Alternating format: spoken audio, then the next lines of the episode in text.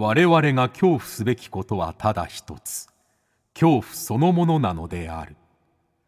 この番組は事故物件住みます芸人松原谷氏が恐怖の本質を探求すべく各界の道を極めた人々と恐怖について語らいます。松原谷氏の興味津々。ご一緒に恐怖の感性を磨きましょう。明けましておめでとうございます。松原谷氏です。2024年になりました。年明けすぐの対談相手もう本当にすぐの対談相手でございます、えー、今夜は小説家の高野和明さんでございます。1964年東京都出身。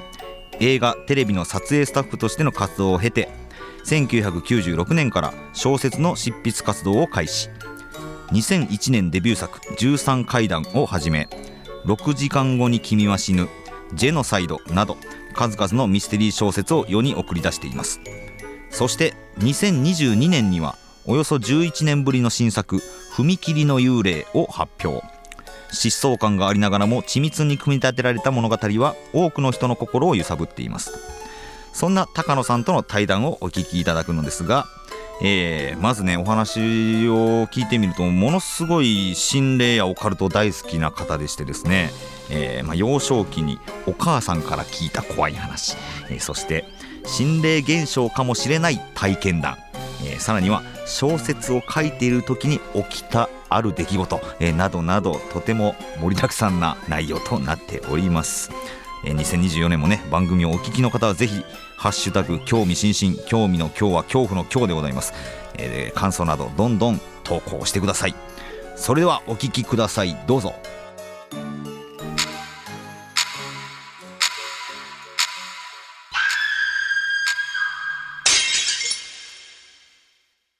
ま、松原さんとお呼びしたらいいですか、谷あどちらでもあの松原でも、谷氏でもどちらでも大丈夫です。はい、あの松原さんの怖い間取りを愛読させていただいておりまして、えー、あの大ファンなんです。本当ですか？今回ちょっとお声かけていただいて、すごい名名誉なことだと思って。すごい嬉しい。で、あのちょっとね、やっぱり、ま、あのほら、松原さんも1、2、3と、ちょっと心境の変化のようなことが作られてますよね。あはいあれがね、やっぱりあの何か同じ同じ魂を持ってるような、本当ですか？ええ。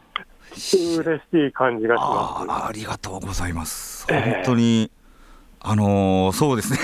えー、どんどんこの取材を進めていくというか、はい、まあ、本に書いたり怪談話していくうちにこれ亡くなった方のことを考えてないなみたいなことにたどり着くといいますか。はい。まあ、今でも全然考えれてはないんですけれどもで結構そのあの、こっちも好きで心霊ものとかはずいぶん読んできたんですけれど、はい、あのやっぱりね、なかなかその怖い方怖い方へと行く方が多いですけれど、はい、ね、ちょっと引き返すというか、あれ、元は生きてた人でっていうところに行くの、ね、方はちょっと珍しいと思いますね。あ本当ですか、ありがとうございます。えー、え。ー、はい。じゃあすみません。よろしくお願いします。あどうぞよろしくお願いしますさあ本日は小説家の高野和明さんにお越しいただきました。よろしくお願いします。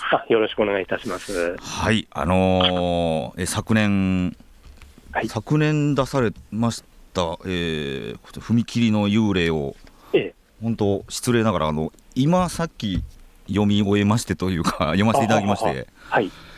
本当あのー、安直な言葉でと恥ずかしいんですけど、めちゃくちゃ面白かったですね。ああどうもありがとうございます。めちゃくちゃ面白くて、いや嬉しいです。止まらなかったです、僕。どうなるんだろう、どうなるんだろうっていうところと、すごい、ええ、なんだろうな、事故物件芸人こそが読むべき本と言いますか。あ すごい面白かったです、そしていろんな人にも読んでもらいたいというか。あそうですね、はい、今、今ちょっとおっしゃっていただいて気づいたんですけれど、はい、あの踏切に出る幽霊っていうのは、要するに踏切自体が事故物件のようなものですからね。あそうですね。そうですね。そうですよね、場所を物件と捉えるならば。えー、そうですね。いや、これちょっと、もうすぐにでもお話お聞きしたいんですけれども、はい、2週目の方に踏切の幽霊のお話は、ちょっとたっぷりお聞かせいただこうかなと思っておりまして、はい、えあのまあ、高野さんが階段がお好きというお話をちょっと聞きまして。もう子供の頃からずっと好きで、あの松原さんのご本も、怖い間取りシリーズは愛読させていただいて これは本当に、いや、これはすいません、あのね、収録始まる前にそれを聞いて、ええーって言っちゃったんですけど、ごめんなさい、同じリアクション、ごめんなさい、取れませんでした。すいません、ちょっと嬉しいです。えー、あのありがとうね、一作目が出た直後からもうずっと読ませていただいてます。はい、あ本当だ怖い間取り、だから2018年かな、はい。ええそれで、やっぱりあのさっき、その松原さんがおっしゃってた、ちょっとね、自分の世界ともシンクロするような。そうなんです、シンクロするんです、すごい。ねえ、はい、あのこれもう一つ、その死生観といいますか、はい、あの死者に対する気持ちが、その松原さんもその、ずいぶん取材を続けらてらっしゃる中で変化していく部分とか、はい、いうのも、ね、やっぱ何か自分の小説の主人公と重なるような部分もありまして、ああの非常にシンパシーを感じております。すごい嬉しいというか、まさに読んでて、自分と、まあ、おこがましくも重ねちゃうというか。ねえ、な何かね、松松村さんと前世で結ばれていたということなんでしょうか。いや、これは嬉しいです。ありがとうございます。ええー、からもう一つあの、一人の物書きとしても、あの優れたノンフィクションだと思いますね、怖い間取りシあ、本当ですか？怖い間取りが。ね、その心霊現象から入るんですけど、その家にまつわる家族の話とかが記録されてましてね、はい、あそうですね、あのーねえ1、2、3と出して、3に、2、3になるにつれて、そうなっていったと思います。そうそうそう。で、はい、それが何かその現実の不可解さというか、想像もつかない、はい、ね、あのいろんな家族のドラマが書かれていて、大変興味深いですありがとうございます。本当に嬉しいですね、これは。いやいやいや、あの、ちょっとね、これからも頑張ってみてください。ありがとうございます。ちょっと励みになります。ありがとうございます。じゃあ、あの、じゃ高野さんの、ちょっとご自身のこともちょっとお尋ねしたいんですけれども、はい、あの、まず、幼少期のお話ですね。はいはい。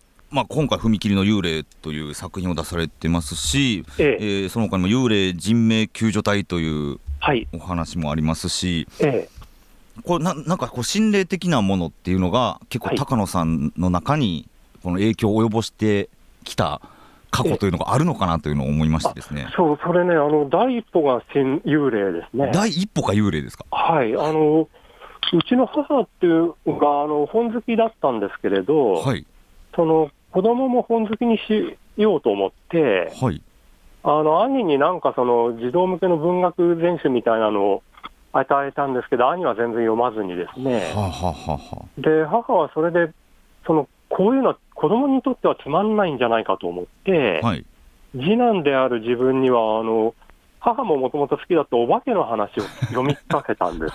はい、なるほど、長男が興味を持たないから、次男には。はい、次男にはもういきなりエンタメ路線に変更してですね、お化けの話を。はあ聞かせたら、もうこっちがパクッと食いついちゃったということで。はあ、はあ、これ、いくつぐらいの時から、お母さんから？幼稚園の時です。幼稚園の時に？ええ。え、それ、どんな話を聞かせてもらうんですか、お母さんに。えっ、とですね、あの、日本のお化け話とか、はいはいはい。えっ、と、日本の幽霊話っていう、あの、子供向けの、あの、民話や伝説をまとめた本が当時あってですね。はいはいはい。それを1話ずつ毎夜、寝る前に読み聞かせてくれて 寝る前に毎日毎、毎夜。そうであの、もうこちらは恐怖のどん底ですけれど、それが 面白かった面白かったですね。になったんですね。それはもう怖いからやめてとかじゃないんですか？じゃないんです。あれ、ももっと、もっと、もっともっとになっていくんですか？はい。一番お気に入りだったのは、あの番長され屋敷。番長され屋敷、幼稚園が聞かされてるんですか？ええ、そうです。あと、あの、夜しゃべる布団というエピソードがあってですね。はい、夜しゃべる布団。えー、あのこれ、えーと、昔話の体裁で語られてる話で、はい、ある旅人がその旅籠に泊まってあの夜寝てるとですね、はい、布団からその兄さん寒かろう、お前寒かろうっていう声が聞こえてくるんです。で、寝てるのは自分一人なのに変だと思って、もう一回そのアンドンの火を消して寝るんですけど、その声が夜通し繰り返されるんですね。で、どうもおかしいと思った旅人がその宿の主人にその布団の言われを聞くと、うん、地元でその親を亡くした貧しい兄弟がいて、はい。家財道具を売り払ってなんとか個々をしのいでたんですけれども、やがてそれもなくなって、はい。最後に残った布団に2人でくるまって、あの寒い中、投資してたっていうめっ、ちゃ寂しい、悲しい話。とても悲しい話です。で、それをこっちは夜、布団の中にいるときに聞かされたもんですから いや、そうですよ。布団の中でその話聞かされてるから、もうもう白真の臨場感でしたね。怖いし、悲しいし、そうそうそう。どんな気持ちになったらいいのかが。でも、印象に残ってるってことですね、これが。そう、これが一、あとは子育て幽霊、あのあ、これは結構有名な各地に残る、はい。あの、これも江戸時代だったかと思うんですけど、あの、飴屋さんが夜、その店を閉めた後に、夜な夜な女が訪ねてきて、はい。その飴をくださいと。はいはい。で、あの、その時、お金を払うんですけど、それが後で見ると木の葉になってるとかっていろんな、ちょっとバリエーションがあるんですけど。ありますね。はい。ええ。で、不思議に思った、あの、その飴屋の主人が夜女の後をつけていくと、うん墓地に入っていって、はい。で、その墓地の一角から赤ん坊の鳴き声が聞こえてきてですはい。ね、はい。はい。で、行ってみると、その、母親の亡骸の中で、その赤ちゃんが、生きてる赤ちゃんがいて、はい。その、自分は死んだけれども、その棺の中で赤ちゃんだけ産み落とした女性が、その子供を育ててたんじゃないかっていう、はい。これも悲しい話。これ悲しい、これ僕もなんか全国何箇所かあのえ現 現地行って、あ、行かれましたか？はい、えっはいはいはい。と沖縄にもあって、ええあと北はあそこだ福島県にもあって、ええ。はい、なんかやっぱりあのー流れは一緒なんですけれども、ちょっとディティールが違うというか。そうなんですね。話ですよねでも僕、ええ大人になってから知ったんですけど、このアメ海幽霊の話をもう子供の頃に聞かされてたっていうことですね。そうです。幼稚園の時に。であの、お母さんのありがたみもよくわかあそうか、ちゃんと教訓にもなるっていうことですね。りましたね。はい。はあ、まあ、そう、お母さんからもうずっと怖い話を聞かされて、はい。で育った和明少年は、はい。あのー階段だけですか、影響を受けたのは、他にも何か影響をはい、受けたものなんでそれで、当時、あの、中岡寿也さんという、ああの、もう、この心霊の世界では、はい、心霊写真。ちょっと巨人と言ってもいいような物書きの方が、はい、あの、子供向けにも随分か、あの、本を出してくださってて、はい、はいはい。中岡寿也さんの本ぐらいから自分で読み始めた。感じです。そうか当時はあのえ。流行ってたんですか？あの心霊写真だったりとかえ、えっとね、心霊写真集が出る数年前に、あ前に？3年前じゃないですか、70年代の初めですからね。はあ、はあはあはあはあ、で、中岡俊也さんの本から読書が始まったような中岡俊也さんから読書が始まったんです そうですね。もう本当に生粋のし心霊から心始ま霊ってますね。心霊から本に入っはい。たっていうことなんですね、えはあ。えで、そこからまあ UFO から、ああの当時、子供向けにまあミステリーの紹介本みたいなのもあって、はい。そちらからは、あの推理小説からはそっちから入ってきました。ああなるほどなるほど。ええ。はいはいはいはい。ですからもう、もうすべてエンタメ路線で、はあそうですね。すね。これもう何歳の時点で本を読み始めたんですか？えっ、とですね、小学校に上がってからは絵本とか読んでたと思います。はいはいはいはい中岡俊也さんの本は2年か3年ぐらいですかね。あ あのそれはもうもちろん子供向けに中岡さんが書かれた本ですけれど、はいうん2年か3年には読んでたと思いますね。当時はその同級生たちもそういう怖い本とか好きな方とかいらっしゃったんですか？あいました、いました、いました。あの仲のいい友達とかは結構共通して読んでました。へえ。あじゃあ本当に子供のな間でも流行ってたってことなんですね。流行ってたと思います。で、幽霊の話ですとか、ね、ネッシーとか UFO とか、ネッシー UFO はい。えーそういうのはあの男の子同士では結構話題に残ってましたね。へえ。あそうなんですね、うん。はい。このまあ子供の時にまあそういう怖いものだったり不思議なものがえ好きな時にご自身でえええ。体験した、これ心霊体験なんじゃないかみたいなことはあったりしたんですか？えーとね、子供の頃は逆にあまりないであすね。子供の頃はないんですか？ちょっと記憶を探ってもあまり。あでも大人になってからというか。えー、あのいわゆる金縛りというやつが、はい、あのあれはもう医学的に説明のつく現象なので、心霊現象とは自分は思わないですが、はいはいはいえっ、とね、高校1年で初めて金縛りにあって、はい、その辺からですかね、ななんか変、えちょっとあの幽霊を見たとかも、はっきり心霊現象ですってこう言えるような体験はないんですけれど、はい、まあ、あれはな何だったんだろうというような不可解なことは、け結構でもないけど、あります。あ結構でもないけどある。その金縛に実際会った時は、ええ、あこれは幽霊だって高一の時思ったんですか？いや、その時はあの生まれて初めてでしたから、あのなんて言うんでしょう、ひたすらその異変に気づいて怖いっていう感じです、ね、あ自分の体が動かないわけですもんね。そうです。なんか要因として考えられるものとかはあるんですか？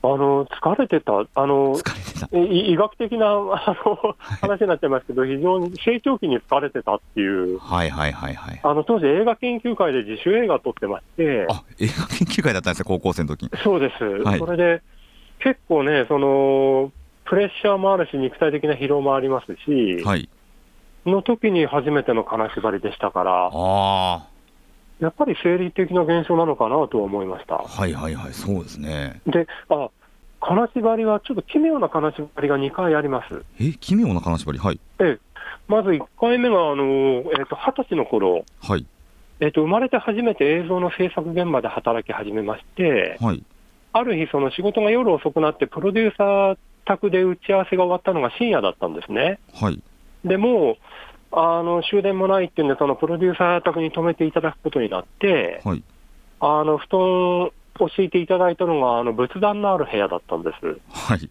で、そこで寝てたら、まあ、もろに金縛りに遭いまして、はい、であの当時はね、その最初、金縛り人生の前半は、はい、あの金縛りになると、大体人の声がいっぱい聞こえてくるんですね。あこ 怖いですね、それ、えー、人の気配と人の声っていうのが、ちょっと当時の金縛りのパターンで、はい、でその日に夜に限って、なんかすごいその人数が多いんですよ、そのガヤガヤ言う。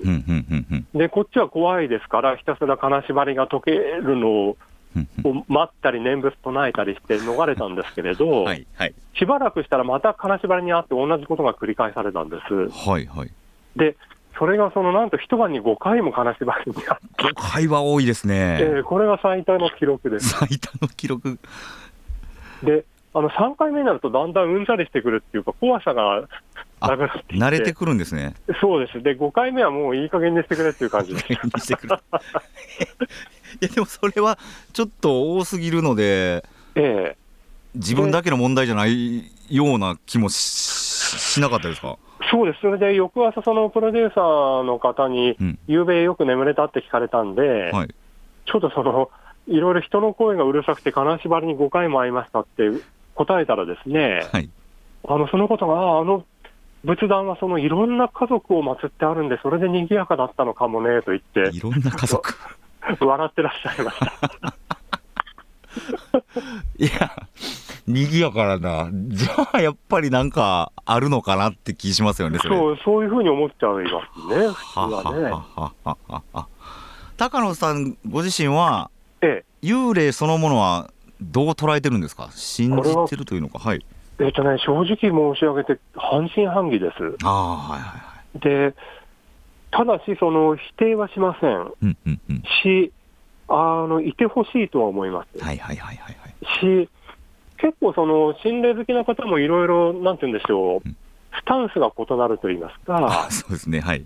ね、丸ごと肯定しちゃう方もいらっしゃるし、懐疑的な人もいますけれど、はい、自分なんかはそのあったら面白いと思いますし、はあはあはあ、もしその幽霊っていうのが本当にいるとしたら、どういうそのメカニズムというか、そうですよね、気になりますね、ね、どうして必ずラップ音がするのかとか、はいはい、いうのをいろいろあれこれ考えるのが面白い、ね、面白いですね。ねわかります。あそうそうそうそう、すごいわかります。そうなんですね。はい、どうやなんか電気機器はよく故障するしなとか。そう。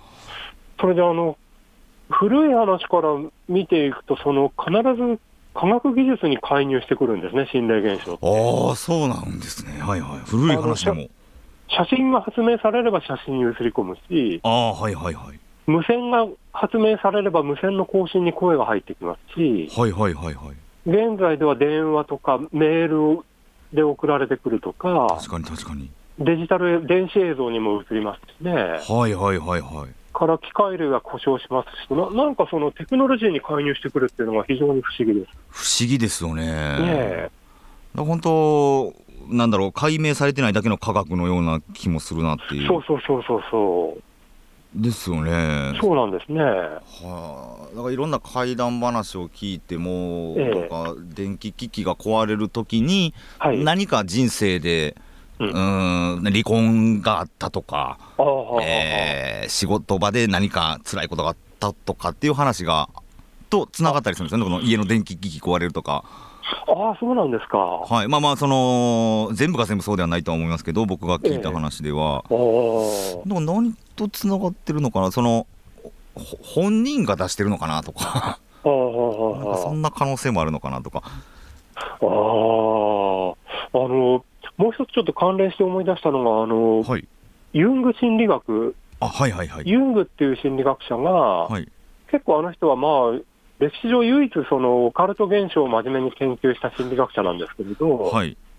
あのシンクロニシティっていうのを言ってますよね。シンクロニシティ、はい。えーで、何かその心の問題を抱えた人がこう、精神が変容していくうん時にそのシンクロニシティが起こるっていうことを言うのあで、これはあの日本でユング心理学を広めたあの河合駿先生とおっしゃるあ。、あ、はいはいはい。あの文化庁長官まで務められた方が、はい。やはりそのシンクロニシティは起こるともう断言してらっしゃいますね。怒るっていうことなんですね、これは。はいええはいはいでそれがどうどう考えても何かその意味があるとしか思えない偶然の一致がい。ええええええ。起こるというんで、それ、ちょっと強烈な体験が自分にもありまして、あ どんどん思い出してくださりますね。はいはいちょっとこれ、あの一回だけちょっとよそでエッセイで書いた話で恐縮なんですけど、いえいえいえあの KN の悲劇っていうホラー小説をはい。準備してたときに、はい。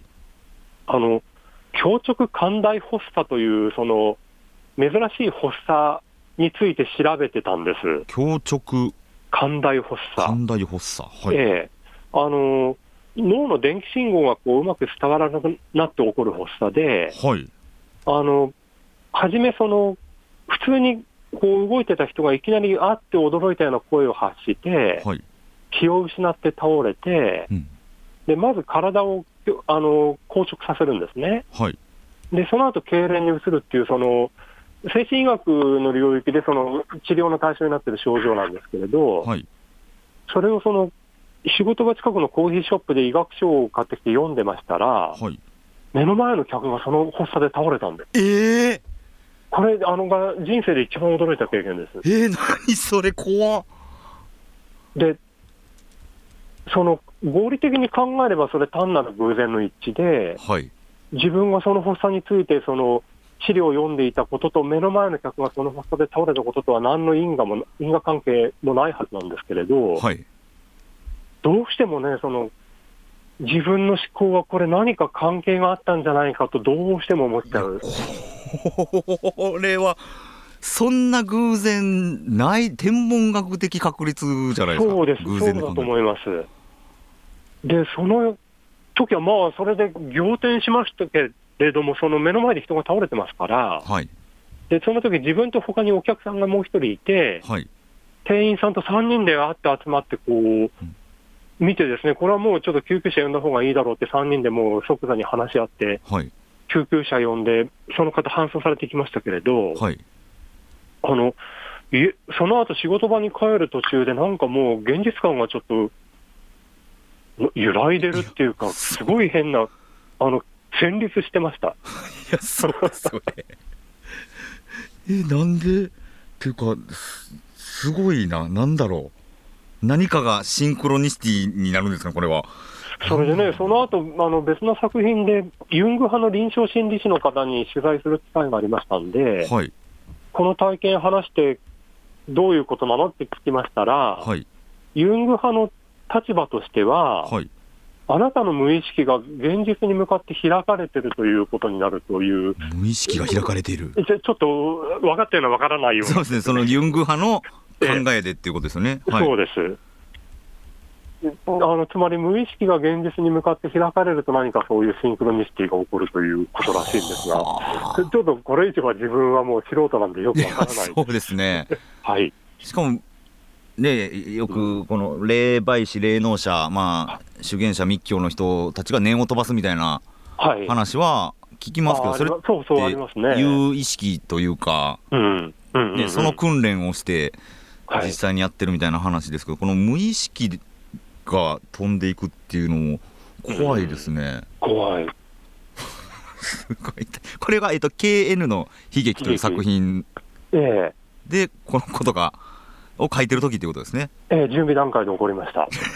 みたいなもうこれ KN の悲劇もちょっと気になって読みたくなってきましたけれどあれはその憑依現象っていう霊が取り付くというはい現象を、その医学で解決するのか、そちらのそのオカルトの方で解決するのかという話です。めちゃくちゃ面白いじゃないですか KN, の悲劇はい。あこれはちょっと読みたいなあ、ぜひぜひ。あそんなにでもあれですねその幼少期から続く不思議な話とかがもういろんな作品にそうなんです。で、短編ではかなりホラーは書いてます。ああこの6時間後に君は死ぬ。は、えっと、微妙に、ほんのちょっとオカルトが入ってますけど、あの、基本はミステリーとサスペンああそそう。です予知能力をめぐる話です。いやもう全部気になるな。いやこれ読みたいな。あもうすごいですね。すごい作品に生かされてますね。そうですね。夢のカルテも気になりますしね。ああ、夢のカルテ、あ、夢のカルテは、あのこれはあの、立花隆さんという、あの、はい。ジャーナリズムのはいはい。巨人のような方が、あの、はい。京都大学の教授のカール・ベッカーさんといううん。先生と対談してるのを読んでましたら、はいあの、感主観的夢というのが出てきてですね、感主観的夢。ええ、あの、二人並んで寝てる人の間で夢が共有されるという不思議な現象。うわー面白い。もうこれ階段でもね稀にあるむちゃくちゃいいあパターンですよねそうそう。で、それをその大学教授のカール・ベッカーさんが体験したっておっしゃってたもんですから、大京都大学の教授が体験してるんですか、それをとその友人にたまたま話しましたらば、はいあのやっぱり自主映画やってた友人なんですけど、坂上っていう友人なんですが、はい。あのその友人が、それをそのそういう能力を持った人を主人公に話ができないかって言い始めてですね、それで2人で考えたのが、夢のカルタという、はあ。あ坂上仁さん。そうですね。はいじゃあ、その人の夢に入れる人はどんな職業だろうと思ったら、やっぱ夢を解析する心理学者じゃないかと、はあはああ。のはカウンセラーカウンセラーをやってるんじゃないかというところから、あはい。どんどん想像が膨らんでいって、あの夢のカルテができました。面白いな。面白いな。強。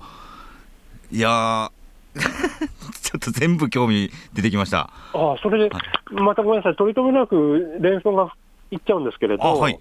あの松原さんの本読ませていただいてて、はい。あのえっとね、怖い間取りの第2巻でしたか、あのはい。ご神木がツリーハウスになってるっていう。あはい。ご神木のエピソードありましたよね。あります。はい。で、あのエピソードの最後で、松原さんがちょっとその奇怪な現象に関して、こういうことじゃないかって想像されてるんですけれど、はい。あれね、あの、ミステリーの世界でロワルド・ダールという人が書いた、み南から来た男っていう有名な短編小説があるんですけれど、はい。あの、これはもう短編の傑作と言われてる歴史的な一作なんですけれど、はい。ちょっとね、その短編と松原さんの発想が似てるんです。え？ー、どんな最後だったかなあれ？はい。えあでーわかりました。え、あはい。の、ええ、ツリーハウスの話読んだときに、あれ、松原さんもちょっとね、創作の本にいろいろ想像を膨らませていったらどうだろうなとかって思いました。あ本当ですか？ええ。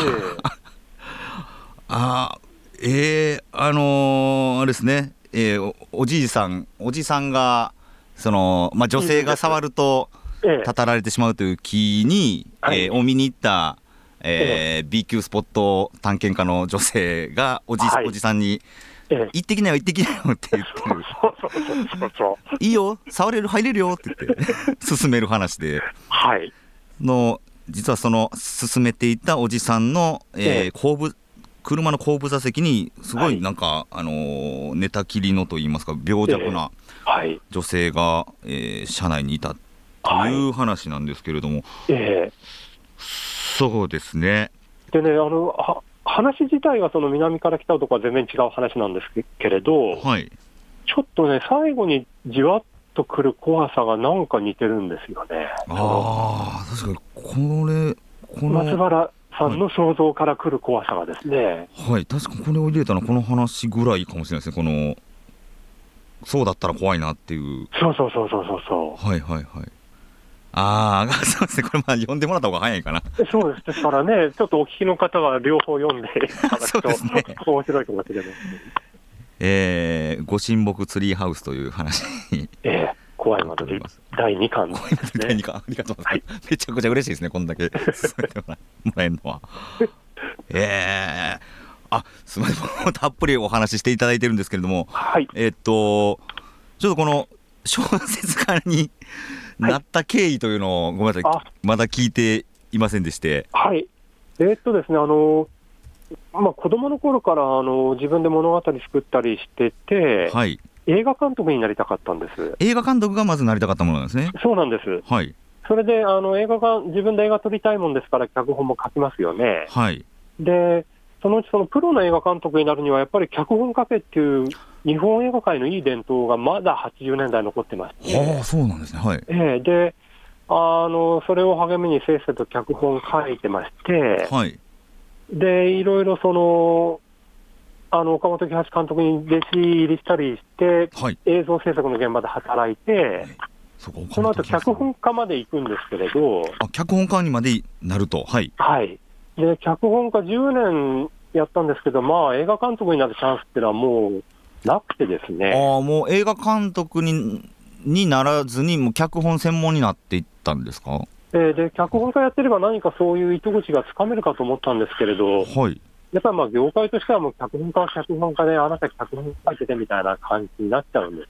ああなるほどなるほど。えーそれで、あのーで、まあ、脚本家っていうのは、まあ、いろんな人の意見に左右されるポジションで、そうか。はいはい自分一人じゃ作れませんから、はい映画ですもんねそもそもが。そうなんです。うんそれでいろいろそのそ創作上の欲求不満も溜まっていってですね、うんはい。から、あとはもう、ちょっと根本的に食べていけないっていう問題もあって、あえーそれでちょっともう小説で一攫千金を狙ったというのあが、すごいですね。えー。生活もかかっていたという。生活もかかってました。本当にもう電車賃にも困るようなこともありましたから、これおいくつの時ですか？そうです。満26歳の時に、はい。とりあえずデビューが決まりまして、はい。仕事に取り掛かって、はい。で、小説家になったのが2001年の、えー決まったのが5月ですから、はい。ちょうど10年間、26から36だったと思います。ああ10年脚本してで36からもう脚本家を辞めて小説家に転身するっていう。あ、そうですね。あの、ちょっとね、自分で映画にしたいのは脚本書いたりもしてます。ああなるほどなるほどええですけど、まあちょっとね、他の請負仕事として脚本をね、他の監督のためにっていうのは、ちょっと今はないですねあ。あはあはあはあはあはあでえーっと2001年に、えー、13階段はい。こちらが第47回江戸川乱歩賞を受賞するということではい。これがデビューの作品になるわけですか？デビュー作になります。そうです。はあ。これそのそれまでにやっぱりん何作も書いての13回台ってことになるんですかね？あ、そうです。それでね、えっと、脚本家時代、あの、ちょっとまあ原稿料の踏み倒しとかある世界でしたから、はい。当時はね、あの、今はわかりませんけど、はい。で96年に立て続けに踏み倒された上に、あの父親が死にましてですね、はもう人生どん底で、なんかその、反撃に出たって言いますか、反撃に出た、はい、もう怒り心頭やら悲しみやらで、うん、それでもう小説書いて一発当てようっていう気になって、そういうきっかけなんだ、はい、96年から書き始めたんですああ、そのタイミングで。ええ。でただし、まあ、それ、賞に応募しても、あれは、まあ、受賞には至ってないし、はい、で、えーとですね、結局、長編1編と、連作短編1編と短編2つかな、それぐらい書いた後に13回なんです。はあ。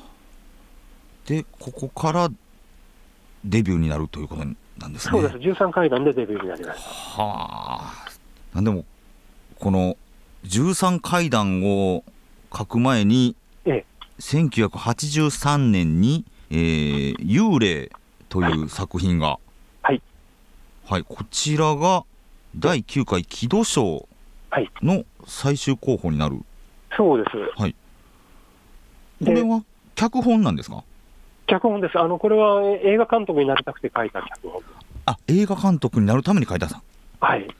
でも、ここも、まんま幽霊というタイトルの脚本なんですね、これは。ええ、で、これが、あの、今回、あの、小説にしました踏切の幽霊です。これが、いう、これが、踏切の幽霊なんですか？そうなんです。あの、16歳の時に作った話です。16歳の時に書いた脚本の幽霊という話が、ええ、2023年に踏切の幽霊となったわけですか、はい、そうなんです。これはちょっと、来週、はい、たっぷり聞かせてもらいましょう。はい。そうなんだ。ええいやすごい、何年越しなんですか、俺、えっ、とね、81年に作りましたから、えー、と小説が出たのが20 2022年ですから、41年。41年ぶり。41年かけて小説になった踏切の幽霊、えー、えー、来週たっぷり聞かせていただきたいと思います。はい、はい、ということで、えー、今週は小説家の高野和明さんに、えー、お話を伺いました。高野さんありがとうございました。どうもありがとうございました。来週もよろしくお願いします。よろしくお願いします。